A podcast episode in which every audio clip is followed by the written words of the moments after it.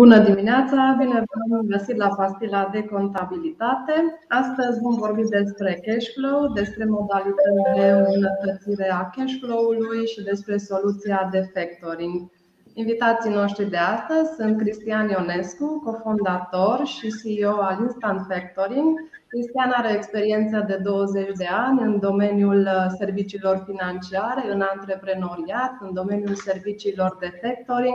Bine ai venit, Cristian, la pastila de contabilitate. Bună dimineața și bine v-am găsit. Mulțumesc, Delia. Salut, Sergiu. Salutare tuturor. Cel de-al doilea invitat este Sergiu Cobărzan, expert contabil, auditor financiar, manager al grupului Contabrio. Noi ne cunoaștem de mult timp și mă bucur, Sergiu, că ai acceptat invitația mea de a discuta de data aceasta live la pastila de contabilitate. Bine ai venit! Bună dimineața, Delea! Bine v-am găsit și pe tine, Cristian, și bună tuturor! Pentru cei care ne urmăresc, le reamintesc că pot să ne adreseze întrebări, fie direct aici în Facebook, pe YouTube uh, sau, dacă doresc, în mod anonim, pot utiliza formularul uh, disponibil în primul link din uh, mesajele de pe Facebook. Aici se pot adresa în mod anonim.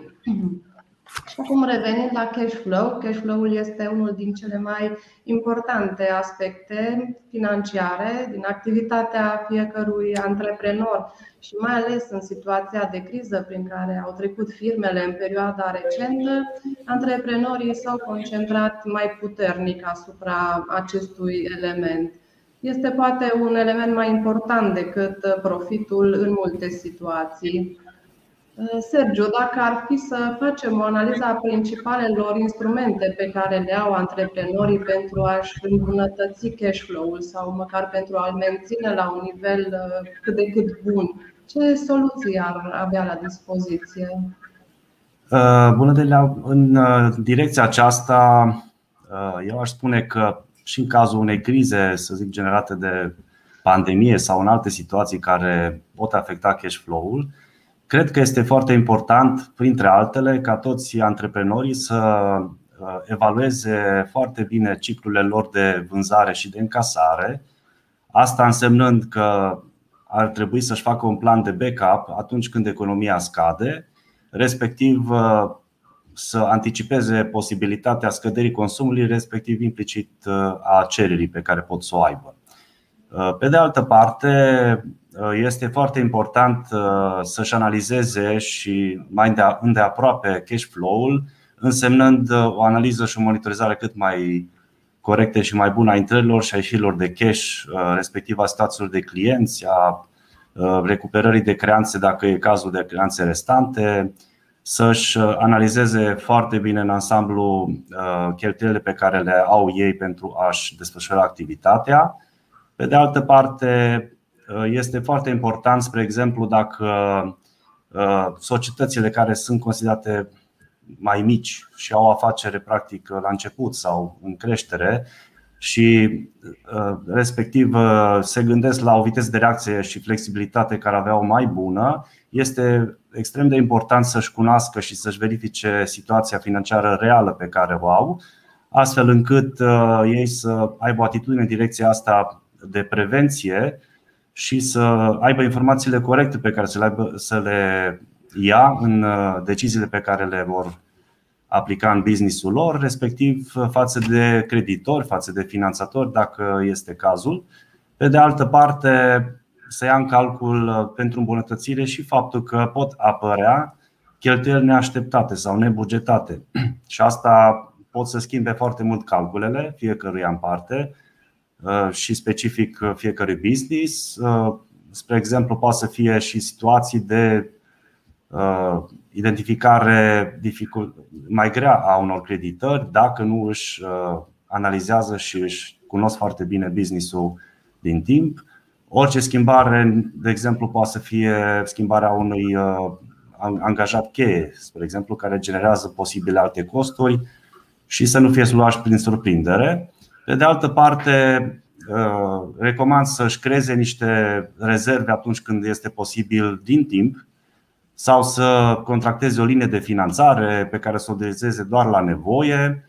Un alt element important care influențează cash flow-ul ar fi gradul de îndatorare al firmei, adică să fie atenți la faptul că capacitatea de a-și achita ratele lunare din încasări curente să fie realizate pe niște calcule realiste. Un alt uh, mod de a-și îmbunătăți cash flow este să urmărească viteza de rotație a stocurilor, a creanțelor de recuperat. Uh, pe de altă parte, un lucru zic eu foarte important ar fi să-ți cunoști partenerii și aici mă refer la furnizori, la clienți. Posibilitatea de a negocia uh, cu aceștia poate să ajută afacerea în momente mai dificile să supraviețuiască unei crize. Pe de altă parte, monitorizarea uh, cheltuielor pe care fiecare entitate, fiecare firmă o au, le au, pardon, uh, este importantă. Asta însemnând o gestionare cât mai uh, clară și continuă a încasărilor și a plăților, să își cunoască nevoile, să știe unde au nevoie de cash pe fluxul lor în business și să își anticipeze sau să lucreze în direcția programării încasărilor înainte de orice alte plăți pe care urmează a le face. Că vorbim de cele curente sau poate chiar de posibile investiții necesare creșterii businessului. Pe de altă parte, creșterea businessului este foarte importantă, dar în, acest, în același timp este important, sunt importante și resursele cu care poți să faci lucrul acesta Uh, lucru pe care recomand să fie planificat din timp și estimarea încasărilor din eventuale investiții viitoare să o facă cât mai realist. În linii mari, cam acestea câteva elemente uh, zic că ar fi importante de luat în calcul. Mulțumim, Sergiu. Unul dintre produsele care adresează tocmai această nevoie de redresare a cash flow-ului este factoring-ul. Sunt convinsă că toți cei care ne ascultă au auzit de factoring, însă nu neapărat cunosc foarte multe detalii cu privire la modul în care se realizează operațiunea. Cristian, cum funcționează concret serviciul acesta pe care îl oferiți voi firmelor? Uh, mulțumesc, Delia. Um, factoringul uh, e o sintagmă care uh, definește un serviciu financiar foarte practic. Și asta e foarte important, să-l demitizăm, să-l deregularizăm. Folosim cuvinte, cum se numesc, buzzwords, care induc, ne induc în eroare. Factoring nu este altceva decât a transforma în cash creanțele pe care le-am de încasat. Deci dacă am facturi de încasat de la partenerii mei de afaceri și am nevoie de bani pentru a mă dezvolta, pentru a crește viteza de rotație, ce spunea uh, Sergio anterior. Uh, sunt anumite momente și e o nevoie permanentă, cel puțin asta vedem noi în, rândul companiilor cu care colaborăm și partenerilor noștri. E o nevoie continuă de uh, lichiditate. Um, și atunci, factoring-ul ce este? Am o serie de facturi de încasat cu scadențe la 60, 90, 120 de zile am nevoie de bani, nu știu, pentru plata salariilor, pentru plata taxelor, pentru plata ratelor bancare, leasing-uri, habar n-am. Tot ce, tot, toate cheltuielile care uh, există în viața unei companii și care necesită plăți la scadențe fixe, am nevoie de bani, ce fac? Pot mă ruga să mă rog de clienții mei să plătească mai repede sau pot să uh, intru într-un parteneriat cu o companie de factoring vând aceste creanțe pe care le am contra unui preț pe care îl încasez acum, pe loc, în cazul nostru, pentru a putea să mă dezvolt. În uh, COVID și nu numai în COVID, în general, uh, dar s-a accelerat tendința asta în COVID, termenele de plată în România s-au extins foarte mult. Mm. Cred că vorbește toată lumea despre acest lucru, foarte multe studii care au fost publicate. Uh, scadența media de încasare a facturilor în România este peste 150 de zile, adică vând azi și încasez peste 5 luni. Asta afectează extrem de mult capabilitatea unei companii de a crește, de a se dezvolta, de a servi mai mulți clienți. Pentru că eu vând acum, trebuie să aștept 5 luni să încasez prestația mea. Dar între timp am de plătit salarii, chirii, cheltuieli operaționale, taxe și știu eu ce alte obligații financiare mai am de, de plată. E o frână puternică în calea dezvoltării unei companii.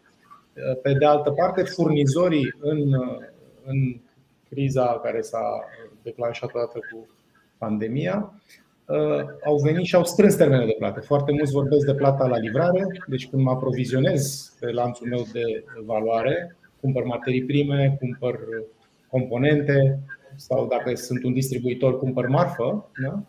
acolo mă confrunt cu altă problemă. Furnizorii vor banii mai repede, foarte rapid, eventual cu scadențe ferme de plată, pe bilete la ordine, cecuri bancare, în timp ce eu stau și uh, piața cere un volum mai mare. Deci aici e o presiune care vine din două părți, odată plată rapidă la furnizor, termen extins de plată la clienți, care întinde cash-ul unei companii la un nivel nesustenabil. Nu există firmă în România, vă pot, cu excepția poate companiilor globale multinaționalelor, care să aibă lichidități suficiente să servească toate necesitățile lor financiare la un moment dat. Și atunci factoring-ul practic ce face? Uh, finanțare de facturi, să le numim, da? transformarea lor în cash, lichidități, pot să încasez prestația muncii mele acum. Da? Asta e foarte important. Cum fac asta? Accesând acest produs într-un mod extrem de simplu. Uh, o să vorbim despre asta puțin mai încolo, dar este extrem de facil în ziua de azi. Uh, acest produs nu este ceva nou, cel puțin ce facem noi. Dacă vă uitați pe Wikipedia, factoring-ul există în lume de vreo 5.000 de ani. Deci în mileniul 3 înainte de Hristos. O să vedeți primele referințe despre factoring. Modul cum o facem noi astăzi, în mod digital, uh, la un click distanță, uh, cu transformarea în cash pe loc, realmente pe loc, în maxim două ore știu dacă pot să iau banii sau nu și încasez uh, banii mei acum pentru ceea ce am muncit și am prestat ca și companie. Asta este elementul de noutate, dacă vreți.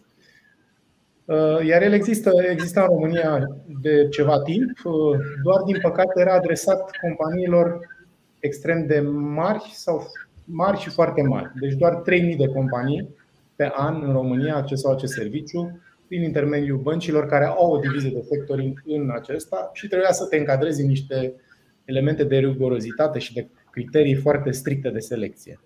Noi am venit și am uh, să facem. Și noi venim din sector, dar uh, noutatea a fost că am zis hai să democratizăm acest serviciu, să-l popularizăm către oricine are o factură de încasat. Ai o factură de încasat, ești un startup, ai început uh, acum o săptămână, acum jumătate de an, un an, nu ai cifre bune, nu ai bilanț bun pentru a merge la o bancă și a lua un credit sau nu ai colateral sau nu faci nu te încadrezi în șabloanele lor destul de stricte de a încasa, dar am facturi de încasat de la client, sunt un, uh, sunt un antreprenor bun, sunt o companie bună, mă mișc bine, am semnat contract, am livrat, am facturat, nu mai trebuie să aștept 5 luni, 4 luni, 3 luni să iau banii, le pot face acum pentru a mă dezvolta.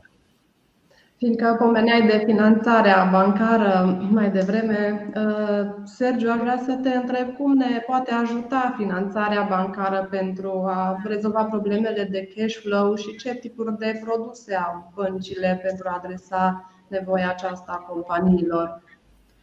Da, uh, cum spunea și Cristi mai devreme, într-adevăr, partea asta de cash este foarte importantă. Aș face o mică precizare, spre exemplu, un bilanț anglosaxon pe primă poziție și importantă este partea de cash, la noi de active. Uh, băncile, când analizează, au sigur regulile lor stricte după procedurile pe care le au, tocmai pentru a-și uh, reduce riscul pe care îl au. În schimb, dacă business este sănătos uh, și mai ales la început, da, într-adevăr, și factoring este o variantă mult mai rapidă. Uh, în privința băncilor, uh, ca și modalitate de acoperire a acestor posibile discrepanțe între încasări și plăți, mai ales că, cum spunea și Cristi mai devreme, sunt uh, termene destul de mari la încasarea unor creanțe, ar putea fi utilizate în partea operațională linii de finanțare pentru activitatea curentă, în care să poată fi asigurate la nevoie plata furnizorilor pe termen scurt, Uh, plata salariilor la nevoie sau a taxelor aferente acestora. O altă modalitate de finanțare din partea băncilor, dacă vorbim de o dezvoltare a societăților sau dorința de a crește, uh, vorbim despre linie de finanțare pentru activitate de investiții. Aici uh, ne referim la posibilitatea de achiziție de mijloace fixe, utilaje, depinde într-adevăr de profilul fiecare societăți și nevoile care le-ar avea în zona investițională. Iar o alt, un alt instrument bancar pe care, ar putea, pe care îl poate folosi orice antreprenor, în măsura în care există, spre exemplu, în relațiile comerciale, convenția și înțelegerea contractuală de a plăti cu bilet la ordin, având în vedere termenele destul de lungi. Uh, se pot face scontări de instrumente de debit, încasare de cec sau bilet la ordin, uh, sigur, cu regulile adecvate și în uh, de regulă 75 sau 80% din valoarea acestor, din valoarea acestor bilete la ordin sau cec se pot obține. Și ele sunt utilizate, mai ales când termenele de încasare sunt Uh, cum spuneam, mai mari de 30 de zile, 60 de zile, de regulă până la 90. Depinde și de valoare și de termenul de încasare uh, pe care îl are fiecare. Uh, din perspectiva dezvoltării fiecărui business, într-adevăr, banca intervine cu produsele pe care le oferă la, în funcție de fiecare în parte.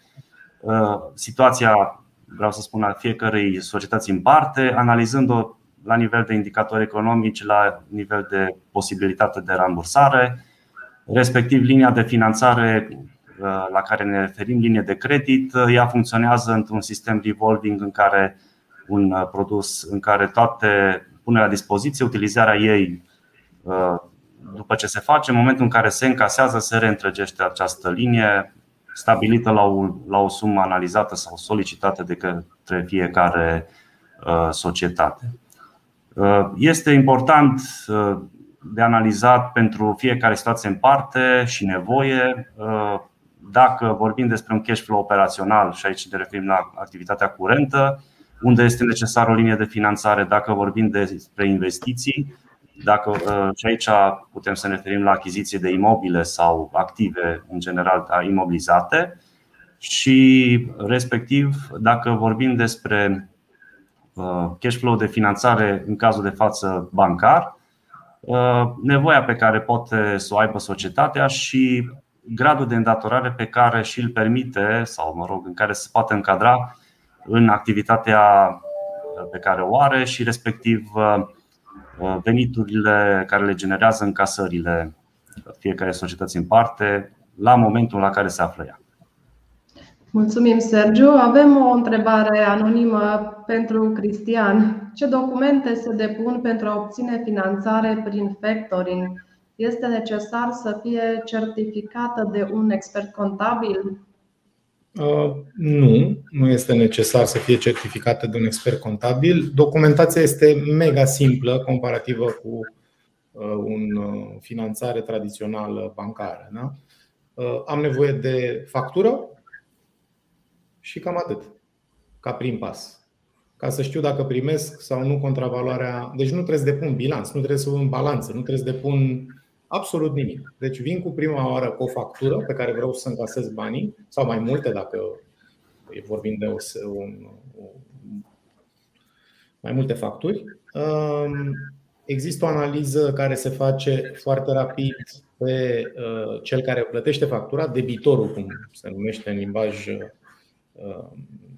financiar, cel care urmează, el nu e debitor din punct de vedere că are un are o datorie, la, e o datorie curentă, nu neapărat o datorie deja scadentă. Uh, clientul furnizorului, să zicem, furnizorul vine și vrea să încaseze banii acum pe loc.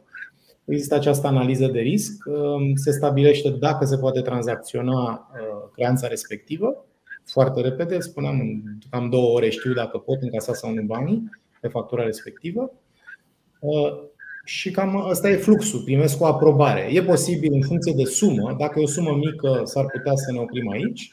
Dacă e o sumă mai mare, nu știu, de sute de mii de lei sau un milion de lei, uh, urmează să solicităm probabil o copie după contractul de uh, comercial, un specimen de semnătură din bancă al uh, celui care urmează să primească banii, să verificăm că vorbim cu cine trebuie, o, un extras de cont bancar unde vom trimite banii ca să ne asigurăm că plătim la cine trebuie. sunt niște măsuri simple, dar din punct de vedere al documentației pe care clientul de factoring trebuie să o pună la dispoziție, sunt, nu există nimic. Deci nu trebuie să depun bilanț, situații bilanțiere, contabile. De ce? Pentru că le avem toate astea. În cazul nostru, noi le-am digitalizat, totul se întâmplă online. Sunt algoritmi foarte avansați de calcul a riscului pe fiecare tranzacție. Avem toate datele despre toate firmele din România. Atunci nu avem nevoie să punem clientul să muncească, să strângă datele. Sigur, nu toată lumea face așa, e foarte important să spunem. Uh, există de asta și serviciul nu era disponibil tuturor. Uh, în general, pentru sume mari la bancă trebuie să duci un compendiu de documente. Uh, aprobarea durează între minim o lună și șase luni. Deci ce vă spuneam că noi facem în aproximativ două ore, acolo durează între o lună și șase luni până primesc aprobare. Depinde de la caz la caz, dar vorbim de o finanțare absolut ca un orice credit în cazul în cazul în care vreau să uh, accesez acest serviciu printr-o bancă. Deci și de ce se întâmplă asta? Gândiți-vă că băncile uh, pun la muncă banii depozitarilor, celor ai noștri tuturor care ținem banii la bancă și atunci sunt foarte uh, birocrați în cum fac. Sunt foarte reglementați, mult mai reglementați și noi suntem reglementați de Banca Națională, suntem o instituție financiară non-bancară însă întrucât um, sursele de finanțare sunt private, deci nu luăm bani de la public ca să finanțăm aceste facturi, um, avem, practic, riscul e în, în sarcina noastră ca și uh, companie. Nu răspundem populației pentru depozite bancare. Asta ar fi o explicație de ce nu cerem toată uh, ce știți că ați că am întâmpinat cu toții în cazul unei cereri tradițional financiar-bancare. Cam asta ar fi discuția. Da, este exact ceea ce voiam și eu să, să întreb dacă putem sublinia diferențele între factoring și finanțare bancară și aceasta este deja un subiect care l-am, l-ai menționat în răspunsul la întrebarea venită. Aș mai avea o întrebare, Cristian. Cui se adresează serviciul vostru de instant factoring? Aveți un anumit tip de companie care poate solicita această finanțare și pe de altă parte aș vrea să mai reamintesc celor care ne ascultă că pot adresa întrebări, le așteptăm cu drag și vom răspunde pe parcurs. Um, da. Um, Uh, menționai, uh, Delia, uh, care sunt diferențele. Asta e o primă mare diferență. Ar mai fi două care ar, cred că merită a fi menționate majore. O finanțare de tip credit e o finanțare pe termen mediu-lung. Da? E minim un an de zile. Sigur, poți să ieși pe mai puțin, dar nu prea face sens. Asta ar fi o finanțare de tip factoring sau finanțarea facturilor e cu termen foarte scurt. Deci vorbim de finanțări pe maxim 120 de zile. Da? Deci am o factură de încasat care aș încasa o singură în 120 de zile, accesez banii acum ca să nu mai stau 120 de zile. Deci finanțarea ca focus e pe termen scurt, în timp ce o finanțare tip credit pe un an sau pe mai mulți ani e o finanțare pe termen lung. O altă mare diferență uh, este lipsa colateralului. Pentru a finanța facturi și face factoring, nu ai nevoie de garanții de nicio natură. Există o promisiune de plată când, uh, când vin să, să, să iau banii pe facturile respective, emit un bilet la ordin pe care îl las uh, către compania de factoring ca și măsură de garantare, în ghilimele, dar nu e o garanție. Garanție înseamnă că cineva pune banii pentru tine. E o promisiune că vei avea un comportament onest, corect și nu, nu se întâmplă lucruri care nu ar trebui să se întâmple. Deci ăsta e singurul dar știți foarte bine, pentru un credit bancar, mai ales peste o anumită sumă, vorbim de imobile, de foarte, și foarte greu de, de îndeplinit. Așa ceva nu există în factoring. Și ar mai fi o mare, mare, mare diferență în cazul în care uh, vânzarea de factură facturilor se face fără recurs. Ce înseamnă fără recurs? Adică dacă clientul meu nu plătește uh, odată cu vânzarea facturii străinesc și riscul de neîncasare. Da? Deci am vândut factura, nu mai e treaba mea dacă clientul meu nu plătește factura, e problema celui care m-a finanțat. Da? Atunci această datorie este extrabilanțieră, pentru că știu că avem și în, în audiență specialiști în contabilitate. Asta se scoate în afara bilanțului. Deci nu apare în gradul de îndatorare a unei companii. În timp ce orice finanțare de tip tradițional încarcă, cum spunea Sergiu, și trebuie să fim foarte atenți la ea, gradul de îndatorare a unei companii. Deci, când fac o vânzare de facturi, dacă este fără recurs, și noi am lansat de, de puțin timp acest uh, nou produs, să zicem, un subprodus, uh, practic nu mai e treaba mea. Am vândut, la revedere. Am încasat, nu mai sunt uh, răspunzător de ce se întâmplă în continuare. Deci un mare avantaj din punctul nostru de vedere pentru cei care fac asta. Uh, și uh, mai mai întrebat. Da, te-am întrebat tipurile de companii care ar putea. În ceea ce ne privește pe noi, am zis, domnule, dacă băncile se concentrează pe firmele mari și foarte mari, cu cifre de afaceri de minim 10-20 de milioane de euro în sus, jobul nostru este să le servim pe toate celelalte și atunci deservim exact firmele mici, microcompanii, inclusiv startup-uri, firme mici și firme medii. Dar aș spune că preponderent avem uh, clienți cu cifre de afaceri de până într-un milion de euro, maxim 2 milioane de euro. Avem și clienți cu 7 milioane, 10 milioane, dar sunt mai rari și nu cred că e jobul nostru acolo. Cred că băncile pot să-i ajute și mai mult decât putem noi să-i ajutăm. Noi vrem să fim un uh, facilitator pentru cei care vor să-și dezvolte afacerile și sunt mici și sunt la început de drum și nu-i ajută nimeni și sunt ignorați de sistemul tradițional bancar. Asta e, avem și o misiune, să zicem, socială, dacă vreți. Uh, credem foarte mult în ea și asta ne motivează mai mult decât uh, partea financiară, dacă vreți. Mulțumim, Cristian. Avem uh, câteva întrebări pe parte de cash flow. Uh, Sergiu uh, da. ne întreabă Coblișan Emma. Este obligatorie întocmirea cash flow-ului? Ce reglementări sunt în acest sens?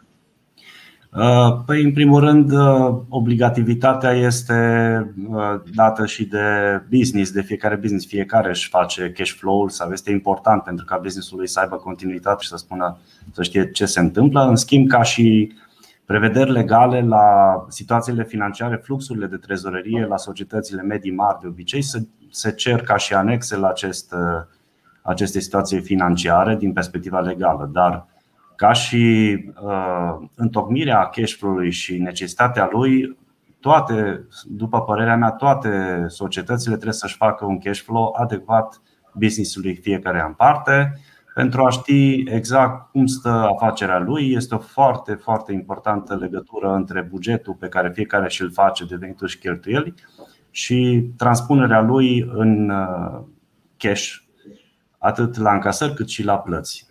Deci eu văd o importanță foarte mare, nu doar o obligație legislativă din perspectiva situațiilor financiare. La momentul în care se face și un audit în zona aceasta, fluxurile de trezorerie sunt uh, niște elemente care sunt elemente care sunt uh, verificate în același timp pentru orice societate și aici vorbim în special de cele mijlocii și mari. Care se Sergiu. Da. Trecând tot în zona contabilității financiare, fiindcă am discutat de factoring, pe noi contabilii ne afectează modul în care înregistrăm în contabilitate operațiunea aceasta. Da. Cum înregistrăm în contabilitate, ce ar trebui să știm, ce presupune de fapt Câteva elemente le-a atins și Cristi mai devreme, apropo dacă este cu regres sau fără regres, condițiile care se uh, prevăd în contractul de factoring sunt importante, pot fi multe variante de sau mă rog, înregistrări contabile specifice în funcție de ce prevede contractul de factoring și condițiile pe care le au, dar ca și idee, uh, în cazul factoringului vorbim de o cesiune de creanțe din perspectiva contabilă și astfel uh, această cesiune se face ori către o instituție financiară, cum sunt cei care se ocupă de factoring, sau bancară. Uh, astfel încât, uh, prin acest mod, se face un transfer de creanțe de la cedent la cesionar, în uh, strictă legătură cu contractul de factoring, cum e prevăzut, și o modalitate de înregistrare pe care vă pot da ca un exemplu ar fi la momentul cesiunii să se facă înregistrarea 461 debitori diversi la 411 clienți. În acest mod, clientul care sau factura aferentă clientului care se cesionează se va înregistra cu valoarea ei în această înregistrare, 461 la 411. Apoi se vor înregistra pentru că există și înregistrarea de comision la facturi, respectiv dobândă datorată factorului. Aici poate fi o înregistrare 622 cheltuieli prin comisioanele la 401 ca furnizor și 666 la 401, urmând ca plata să facă prin bancă 401 la 5121. De asemenea, ce este important, pentru că și când se face efectul, factura este de obicei la 80%, Cristi să mă corectez dacă sunt mai multe variante din valoarea ei sau integral. Uh, se face înregistrarea 5121 la 461 cu valoarea uh, creanței încasate. Uh, plata comisionului și a dobânzii făcută, cum vă spuneam, 400 la 5121 și mai există și posibilitatea sau opțiunea, dacă este prevăzută, de compensarea sumelor ce țin de comisionul dobândă cu, cu încasare, adică 401 la 461 de debitori diversi. Mai pot fi situații de mai ales cu regres, în cazul în care este o neîncasare a creanței și uh, se înregistrează 654 pierderi din creanțe la debitori diversi. Dar, repet, este doar în situația în care asumarea de neîncasare o face cel care cedează factura. Mulțumim. Avem o întrebare. Vreau să, să completez un pic Delia ce a zis Sergiu, că întreba cât să să confirmăm dacă sunt 70-80%. Media aș zice că în sistemul bancar e undeva la 80-85% din valoarea creanțelor. În ceea ce ne privește, noi am mers pe 100%. Am crezut, credem că nu are sens să spargem în două, să nebunim uh, clienții cu. Iarăși, adăugăm muncă în plus. Trebuie să facem două plăți, trebuie să e complicat tare de tot și atunci am zis, doamne, 100%, mai puțin evident costul finanțării pe care îl reținem la, dacă vine cineva, nu știu, cu o factură de 100, se calculează costul finanțării pe tranzacția respectivă de la data primirii facturii până la uh, încasare, termenul de încasare și se liberează integral suma. Da? Nu știu, 98 sau 99 sau 97 sau cât, cât este uh, suma de plată din 100. Asta ar fi uh, un element și am mai văzut aici o întrebare uh, de la un uh, participant care spune ce criterii stau la baza analizei. Dacă un... Da, ce criterii stau la baza analizei, dacă un client este acceptat sau nu pentru a fi acceptate facturile în cazul factoringului. Da, aici ca, ca principiu de filozofia acestui serviciu este următorul. Întrebarea cheie este el va fi aprobat dacă firma care plătește factura, deci care trebuie să plătească factura, debitorul, clientul furnizorului, arată că are capacitatea de a plăti acea factură. Da? Sună un pic uh, uh, fluffy așa, dar asta e realitatea. Te uiți să vezi care este riscul ca el să intre în insolvență în următoarele până la scadență, da? pe de-o parte, și doi, are cash flow, că tot vorbim de cash flow, are cash flow necesar să poată să îndeplinească obligații de plată la scadență sau nu. Evident că o factură sau câteva facturi um, te uiți la o firmă mai mare, să zicem, care trebuie să, dar te uiți la capacitatea lui de a-și îndeplini toate obligațiile de plată, nu doar către aceste facturi, dar către stat, către salariați, către furnizori, către toți partenerii lui de afaceri și obligațiile financiare și asta e o analiză care se face. Ce am eliminat noi, spre deosebire de sistemul tradițional, este analiza financiară pe client. Deci nu ne interesează cum arată furnizorul din punct de vedere financiar. Da? Iarăși ceva contraintuitiv, de asta am zis că inovația este de cum facem acest serviciu vechi de 5.000 de ani. Uh, al, um, nu credem că e relevant ca virgulă clientul de factoring să arate extraordinar pe cifre. Nu ne, nu e important asta. Important e cel care trebuie să plătească factura să arate bine, să, să aibă bani de să plătească factura, nu cel care o vinde, nu? Nu știu, cred că face sens. E, e o chestiune care e un pic contraintuitivă în uh, sistemul financiar tradițional, dar face sens. Dacă el a vândut factura, de ce să mă uit la el? Mă uit doar la, la comportamentul lui moral, să, să, să aibă un comportament etic în piață, în economie, adică să nu fi băgat 10 firme în insolvență uh, intenționat sau chestii de genul ăsta, să aibă un comportament corect, uh, fair play în piață față de partenerii. Asta e singura condiție pentru cel care uh, dorește să încaseze banii mai devreme. Um, alte elemente sunt cele tradiționale de analiză de risc uh, pe debitor, precum uh, să nu aibă, nu știu, să nu fie un debitor cronic, vezi că are deschise zeci de cazuri de, de neplată pe Ministerul Justiției, să nu aibă chipuri, să nu fie intrat în chip, să nu aibă biletele refuzate, cecuri. Și, în general, un status bun financiar care să-i permită să plătească facturile Există anumite domenii care, în care ați constatat voi că este nevoie de mai multă finanțare, mai ales în urma crizei de COVID, uh, niște domenii specifice? Uh, da, în general uh, am văzut că vin cu preponderență, sunt câteva sectoare care fac cam 80% din volumul de cereri care ajung la noi. În general, ele sunt transporturi și gândiți-vă, hai să ne gândim un pic e rațional. Transporturile sunt un domeniu foarte competitiv, în care marjele de, de, de operaționale, marjele de profit sunt extrem de reduse. Da? Și acolo am de plată în fiecare lună. Leasingul la, la camioane, uh, diurnele la șofer, salarii, taxe, motorina care trebuie să o plătesc la 15 zile de la emiterea facturii, altfel mi se blochează cardul de alimentare la combustibil, iar clienții mei plătesc în general, dacă sunt clienți mari, la 60, 75, 90 de zile. Deci o problemă, o provocare importantă uh, în sector și atunci au nevoie de finanțare. Un alt sector unde primim cereri mari și foarte mari sunt uh, domeniul construcțiilor și tot ce ține de lucrări în construcții. Da? Deci nu neapărat partea de development, să zicem de investiție, ci contractorii pe instalații uh, electrice, instalații de apă, um, pentru șantierele de străzi și mai puțin autostrăzi, dar uh, începând de la uh, pietriș, uh, nisip, furnizori de nisip pentru materiale de construcții în general.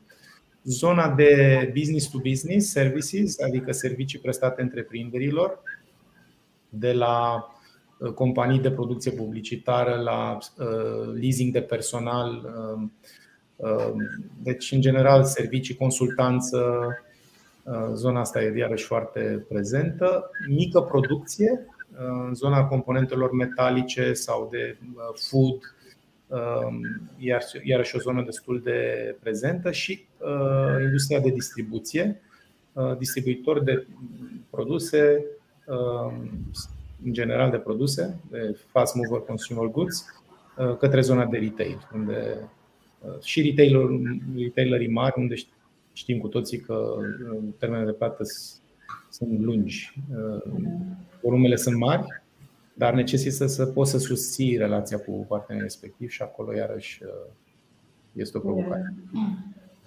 Avem o întrebare de la doamna Pintican, Roxana, pentru Sergiu. Situațiile în care avem profit, dar nu avem numerar și, pe de altă parte, disponibilități în casă bancă fără profit, denotă faptul că nu avem o afacere sănătoasă? Da, nu neapărat și am să și explic de ce. Uh, pot fi situații, spre exemplu, și, este, și sunt de părere că e un element important. Poți să ai un profit sau o cifră de afaceri foarte mare, dar dacă nu ai disponibilități cash, riști, uh, riscul de faliment e foarte, foarte aproape.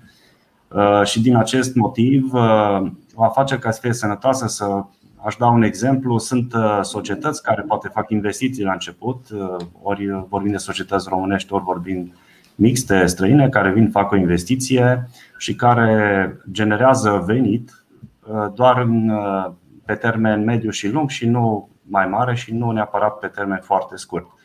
Dar investesc lucrul acesta și este un exemplu în care lipsa de numerar, spre exemplu, poate să fie la un moment dat uh, o explicație uh, și anume faptul că, uh, pardon, scuze, existent lipsa profitului să fie o explicație în detrimentul faptului că acest cash sau disponibil pe care îl are societatea îl folosește în scopul dezvoltării și investiției și nu neapărat realizarea de profit pe termen scurt. Deci asta poate fi o situație și denotă faptul că aceste societăți, practic, nu înseamnă că au o activitate nesănătoasă. În schimb, lipsa cash-ului poate să fie și o problemă de gestionare a încasărilor și a plăților, având în vedere că societatea realizează profit, deci are venituri, are evident și, încas- și cheltuieli, dar diferența încasările între încasări și plăți generează un cash flow negativ. Și aici ar trebui analizate foarte bine pozițiile de cheltuieli, ieșirile de numerar care generează această posibilă situație. De fapt, asta era și întrebarea mea următoare. Cum ar putea firmele să-și monitorizeze evoluția cash flow-ului așa încât să nu iasă din zona de siguranță de care spuneai? Ar trebui să urmărească anumiți indicatori specifici? Sigur că da. În contextul acesta, câțiva indicatori importanți pe care recomand a fi urmăriți sunt lichiditatea generală, care se referă în principal la posibilitatea și capacitatea societății, fiecare societăți de a-și acoperi datorile pe termen scurt prin valorificarea activelor curente ale firmei și aici la active curente mă refer la stocuri, la creanțe, la mijloace bănești pe care le are la moment. Iar datoriile curente se referă la datoriile pe termen scurt către furnizori, respectiv salarii, bănci sau alte datorii fiscale pe care le are societatea pe termen scurt, adică sub un an. Pe de altă parte, un alt indicator important de monitorizat este lichiditatea intermediară și aici ne referim la capacitatea fiecarei firme de a își acoperi datorile pe termen scurt cu ajutorul mijloacelor bănești, respectiv cu încasarea creanțelor pe termen scurt disponibile pe care le are fiecare.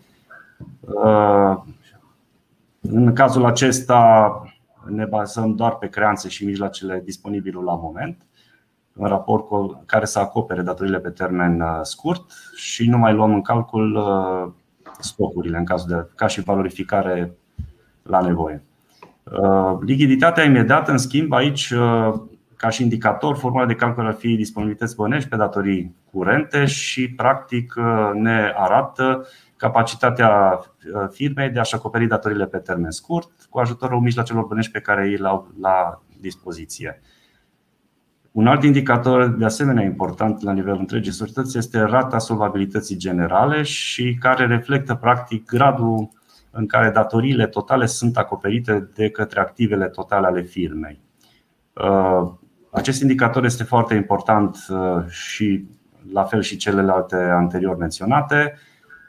În cazul solvabilității generale, practic acest indicator reflectă gradul de acoperire a datorilor pe seama activelor totale și posibilitatea de a transforma aceste active în lichidități pentru a putea onora obligațiile de plată la moment. Deci, practic, acești indicatori sunt importanți de monitorizat îndeaproape. E important, de asemenea, de ținut cont că vorbim despre un cash flow operațional, deci la activitatea curentă, de cash flow de investiție și de finanțare. Aici m-aș referi și la faptul că cash flow de finanțare, pentru ca activitatea operațională să fie una sănătoasă și firma să aibă capacitatea de a transforma profitul în capital investit, este important de luat în calcul este important cash flow-ul operațional, scuze, dar și partea de finanțare în care ne referim la bănci, în care ne referim la creditarea din partea asociațiilor dacă este nevoie la un moment dat și pentru a putea acoperi disponibilul sau necesitatea de cash la un moment dat. Partea operațională, în schimb, este important de urmărit, adică cash flow operațional, este mai important de urmărit și îmbunătățit permanent, urmărind acești indicatori și, evident, în ansamblu societății, costurile, cum povesteam mai devreme, și tot ce înseamnă intrări și ieșiri de numerar în cadrul societății. Mulțumim, Sergiu. Uh, vom prelua acum o întrebare anonimă pentru Cristian. Aveți soluții personalizate de factoring pentru firme mai mari, de exemplu 100 de furnizori. Dacă am vrea să le oferim la toți posibilitatea să încaseze mai rapid de la noi prin factoring, aveți acest serviciu? Mhm. Da, îl avem, uh, se numește în limbajul nostru reverse factoring, adică e invers uh, Uh, semnăm un acord cu firma mai mare uh, care urmează să plătească facturile uh, și putem înrola în acest program orice furnizor al lor care dorește să încaseze banii pe loc pentru livrările care le fac către această firmă. Nu este, iar nu l-am inventat noi acest serviciu, în firmele foarte mari din lume folosesc acest serviciu în spate cu băncile Ehm, de ce ar face asta? Gândiți-vă un pic. Odată pentru că avem oameni care chiar doresc să-și sprijine partenerii pe termen lung. Știți cât de greu se schimbă și auzim cât de greu dacă pierzi un subcontractor, nu găsești oameni și atunci trebuie să-i ajuți să încaseze. Asta ar fi o primă motivație. Vrei să ai parteneri sustenabili pe termen lung, care să vină cu tine în alte proiecte. Deci e important să te poți baza pe ei pe o perioadă mai lungă. Asta ar fi primul lucru. Al doilea lucru, poți accesa termene de plată mai lungi. Dacă ei sunt contractori mici, în general nu poate să susțină termene de plată de 60-90 de zile. Și atunci ce se întâmplă în realitate? Ei nu intră în contract, pentru că nu au capacitatea financiară să susțină acel contract. Preferă să nu-l facă și să lucreze cu alt, unde încasează mai repede în același timp, tu ca companie ai nevoie, ca să ai grijă de cash flow tău, să plătești la un termen de plată cât de cât mai lung. Și atunci poți folosi acest serviciu în loc să plătești la 30 de zile, să plătești la 60, 75, 90 de zile. Da? Iar aici trebuie văzut cine suportă costul, furnizorul sau celălalt. Și mai mult decât atât, am văzut uh, acest lucru uh, chiar noi, Uh, de foarte multe ori, uh, clientul final, cum, uh, cum suna întrebarea, deci compania mai mare, beneficiază și de un discount. Pentru că dacă mă duc și negociez cu furnizorii mei și le zic, uite, am o facilitate pentru tine să încasez banii pe loc pe ce livrez de la mine, evident că vreau să cumpăr mai ieftin, că nu vreau să plătesc mai scump, nu? Și atunci acest cost pe care îl am pot fie să ți-l acopăr eu din acest discount, da, ca și companie care cumpără, sau înțeleg, nu negociez neapărat, dar știu că ai un cost de finanțare furnizor pentru acest serviciu. Deci aici lucrurile se pot uh, uh, face în mai multe feluri, dar cam astea ar fi beneficiile. Costuri mai bune pentru plata achiziția cash, plăți mai lungi la termen și furnizori pe termen lung, reliable, care nu sucombează din cauza neîncasărilor la termen. Cristian, vorbeai de costuri și noi, contabili, suntem în mod uh, deosebit atenți la costuri. Uh, care, cum se compară costul finanțării prin uh, factoring versus alte costuri ale altor surse de finanțare?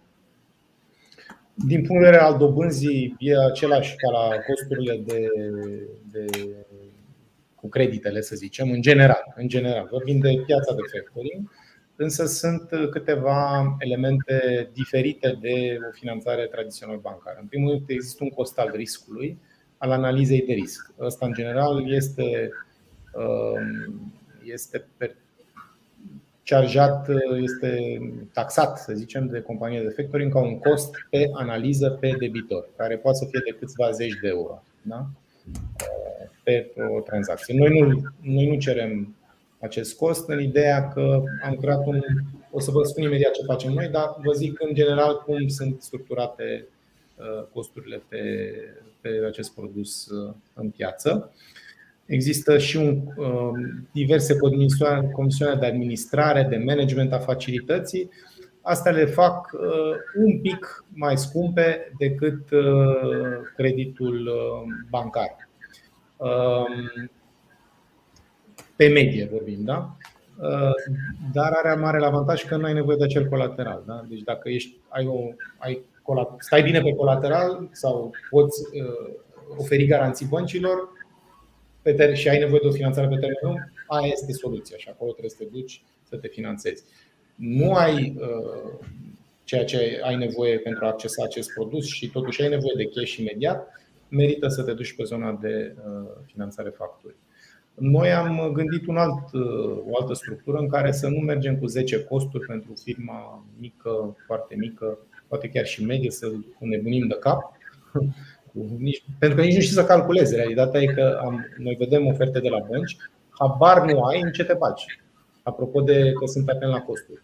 Pentru că nu poți anticipa ce se întâmplă. Ai tot felul de comisioane care variază în funcție de anumite situații în piață. E quasi imposibil să, să uh, bugetezi un cost fix. Și atunci noi am zis, domne, trebuie să facem un cost care să cuprindă pe toate. Și atunci costul este undeva, un, noi îl vedem ca un comision de finanțare uh, zilnic înmulțit cu numărul de zile până la scadență, care le cuprinde pe toate și acoperă inclusiv riscul de neîncasare sau riscul de a ajunge în instanță și de costuri cu avocați și uh, executare silită și așa mai departe. Deci am simplificat acest lucru. În general, este factoring este ceva mai scump decât uh, finanțarea de tip tradițional uh, bancară, însă e mult mai rapid de accesat, mult mai flexibil și îți oferă o flexibilitate pe care uh, în partea aia nu o găsești.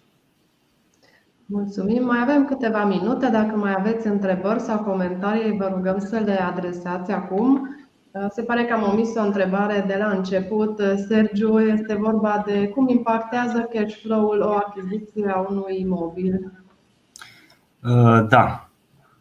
În primul rând, uh, achiziția de imobil uh, este important de știut în ce scop este făcută, adică pentru dezvoltarea, dacă vorbim de o firmă de producție, dacă vorbim de un sediu de firmă, el, ca și impact, are doar pe termen lung. Uh, achiziția de obicei se întâmplă prin credite de investiții sau dacă este disponibil uh, uh, suficient în societate, atunci achiziția se face direct, dar în cazul unei finanțări, dacă ne referim la un cash flow de investiții, această achiziție de imobil, practic, pe termen scurt, nu are un impact imediat, datorită faptului că de regulă toate, investi- toate creditele de investiții sunt pe termen mediu și lung.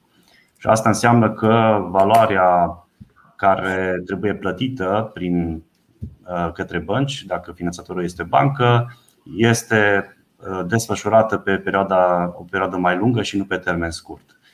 Uh, pe de altă parte, orice achiziție de imobil crește activul societății, activele imobilizate în cauză. La o analiză de bancă mai ales dacă uh, există și finanțări pe termen scurt. Uh, se ia în calcul uh, în indicator și partea, că spuneam mai devreme, de partea de lichidități pe lichiditate generală.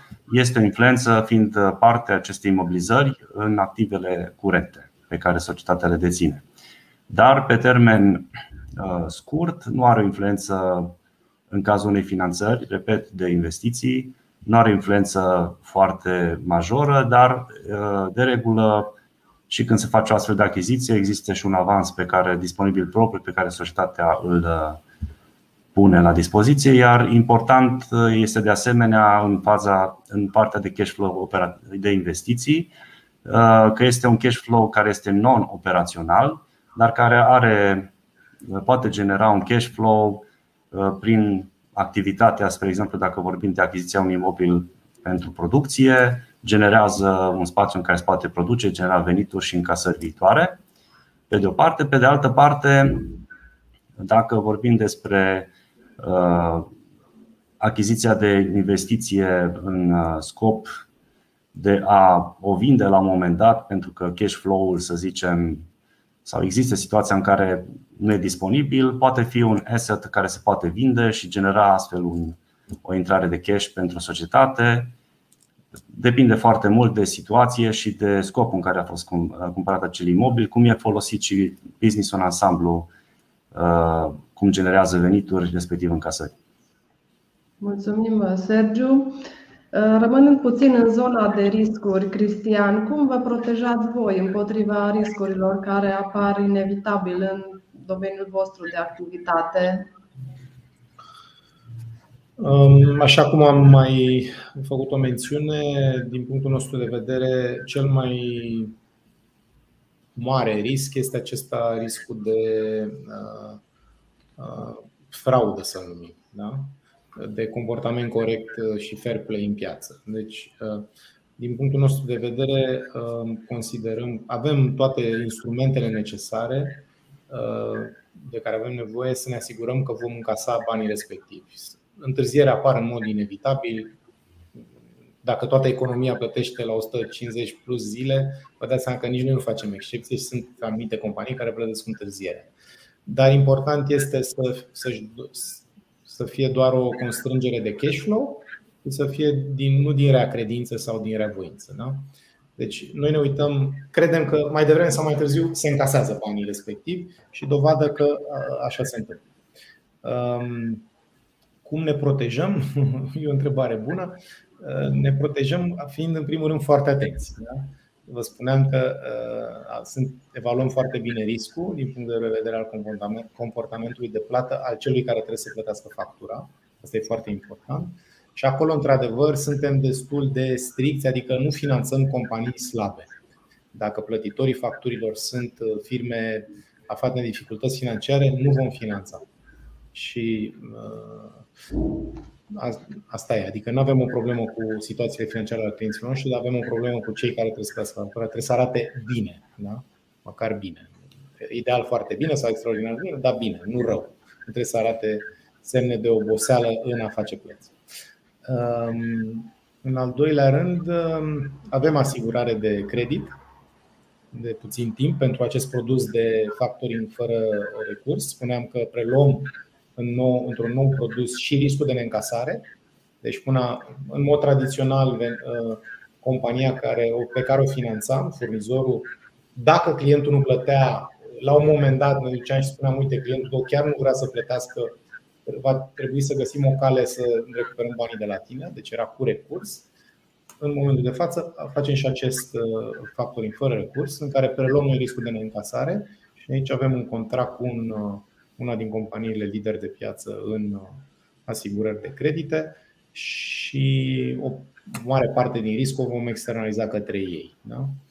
Dar în rest e foarte bun management de portofoliu, foarte mare atenție la risc, monitorizarea riscului. Sunt măsuri pe care oricine ar trebui să le întreprindă. Spunea Sergiu chiar la început cât de important este să-ți verifici clienții, pentru că dacă un client al tău intră în insolvență și tu ai o expunere mare neacoperită acolo, s-ar put, au existat în 2008-2009 foarte multe firme care au intrat în insolvență pe lanț. Un client mare unde avea o expunere mare a intrat în insolvență, nu au mai recuperat bani, nici ei nu au mai putut plăti mai departe și au intrat în colaps.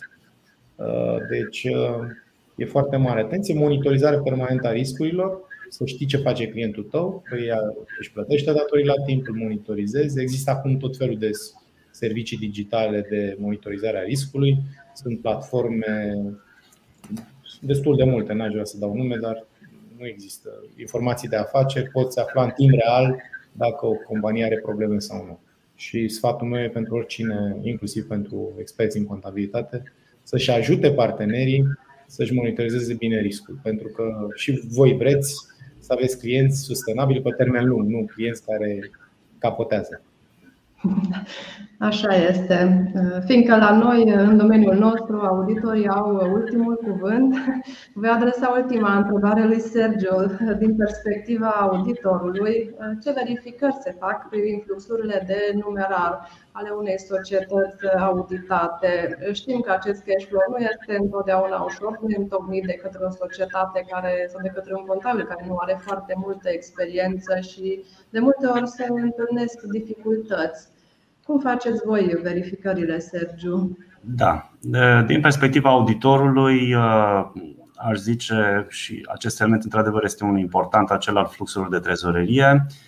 Principalele obiective pe care le urmărim în verificare sunt uh, ca și principiu exhaustivitatea, exactitatea și existența disponibilului. Exhaustivitate și aici ne referim la verificarea dacă toate soldurile conturilor curente conturi de lichidități și precum și toate plățile, încasările sunt înregistrate în situațiile financiare a fiecărei entități auditate.